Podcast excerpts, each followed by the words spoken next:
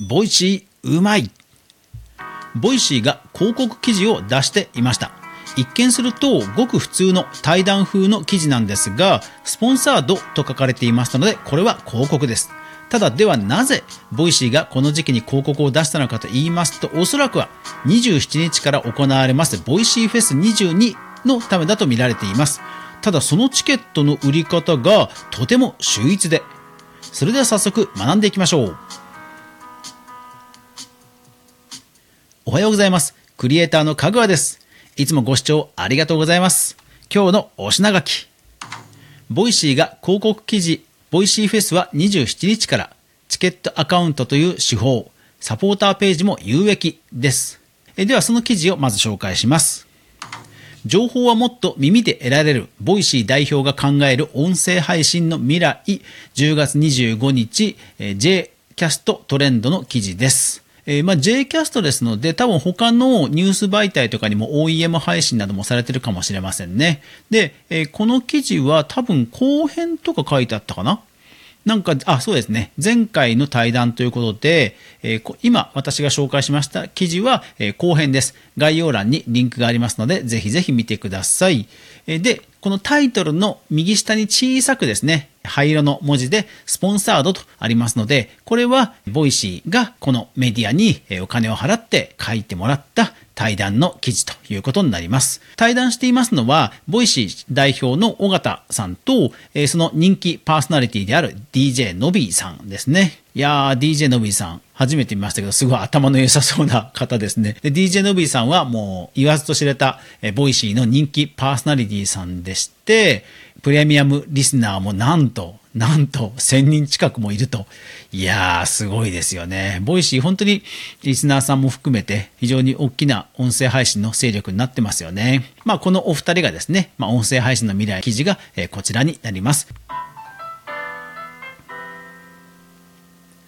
さあ、この記事なんですが、まあ、この記事に限らず、企業がですね、なんか一見通常の記事のように見えて、お金を払ってそのメディアに書いてもらうという手法が広告記事です。これまあ、紙の雑誌でも実はこういうページもありますし、あとテレビ番組とかでも、実はテレビ局がもう枠自体を企業に売っているという番組もありまして、まあまあ、あの別にこれは普通の広告宣伝手法です。でですね、ただこの記事で私が注目したのは、記事の下の方にありますこちらのリンクです。引用しますね。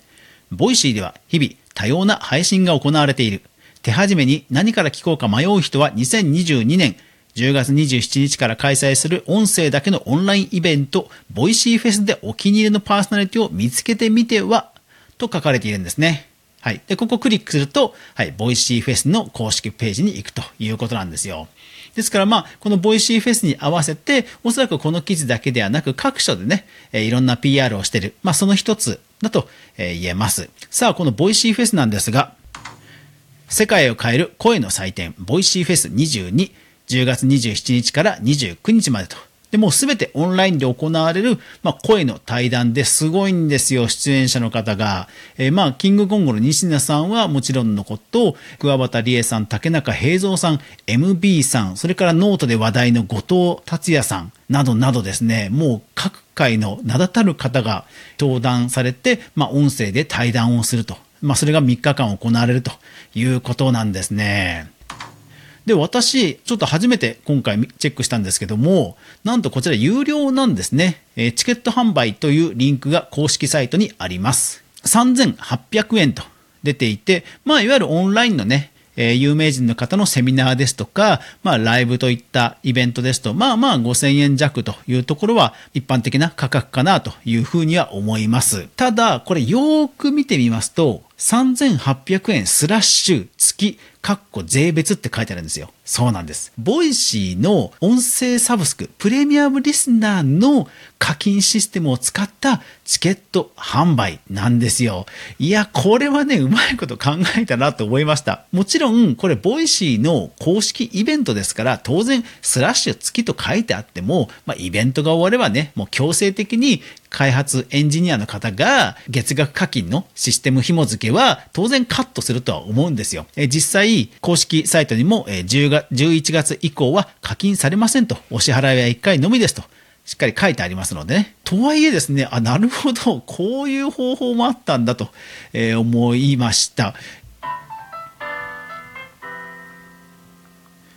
さあ、それで、このイベントなんですが、実はチケット以外にも、 Voicy に対する推し活が実はできます。それがサポーター制度です。こちらもですね、公式サイトからリンクがありまして、サポーターになりませんかというリンクをたどりますと、 Voicy フェス22サポーター、声の祭典に参加と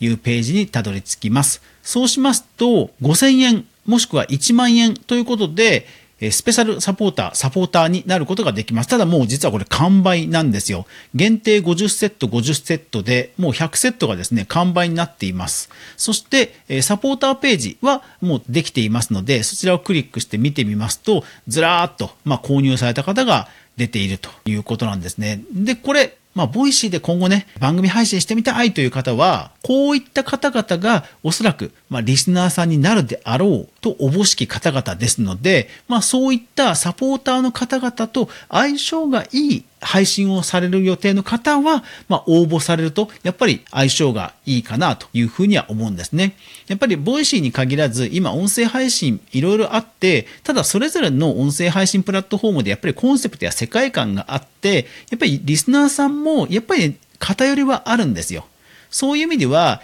Voicy にどういうリスナーさんがいて、まあ、どういう人がね、え、こう活発なのか、ヘビーリスナーなのかっていうところを踏まえた上で応募されると、まあ、精神衛生上もいいかと思いますので、え、参考にしてみてください。そして、こう思った方はいませんでしょうか？あ、月額課金のシステムをチケット販売的に使うなら、ん？もしかしてスタイフでアカウントを1個作って、これを有料チケット的に販売するのはどうだろう？と思った方。まあ、理論的には確かにできます。もうそのイベント用のアカウントを1個作って、なんとかフェスってして、何人かで、もう24時間ね、ずっとこうライブ配信をすると。で、それが3日間でいくらみたいな感じのは、もちろん立て付けとしてはできるとは思います。ただ、はい、気をつけなくちゃいけないのが、月額課金のプラットフォーム、はい、こちらストライプという外部サービスを使っていますので、当然スタント FM は公式にはね、サポートは一切してくれません。イベントが終わった後、解除をするのは主催者の側ですので、それを全て手作業でやれるということであれば問題ないんですけども、やっぱりそういうね、ちゃんと検証した上で開催しませんとね、トラブルになりますから、えそこは慎重に検討した上で試してみてはいかがでしょうか。クリエイターエコノミーニュースでは、かぐわが毎日クリエイターエコノミーに関するニュースをブックマークしていく中で、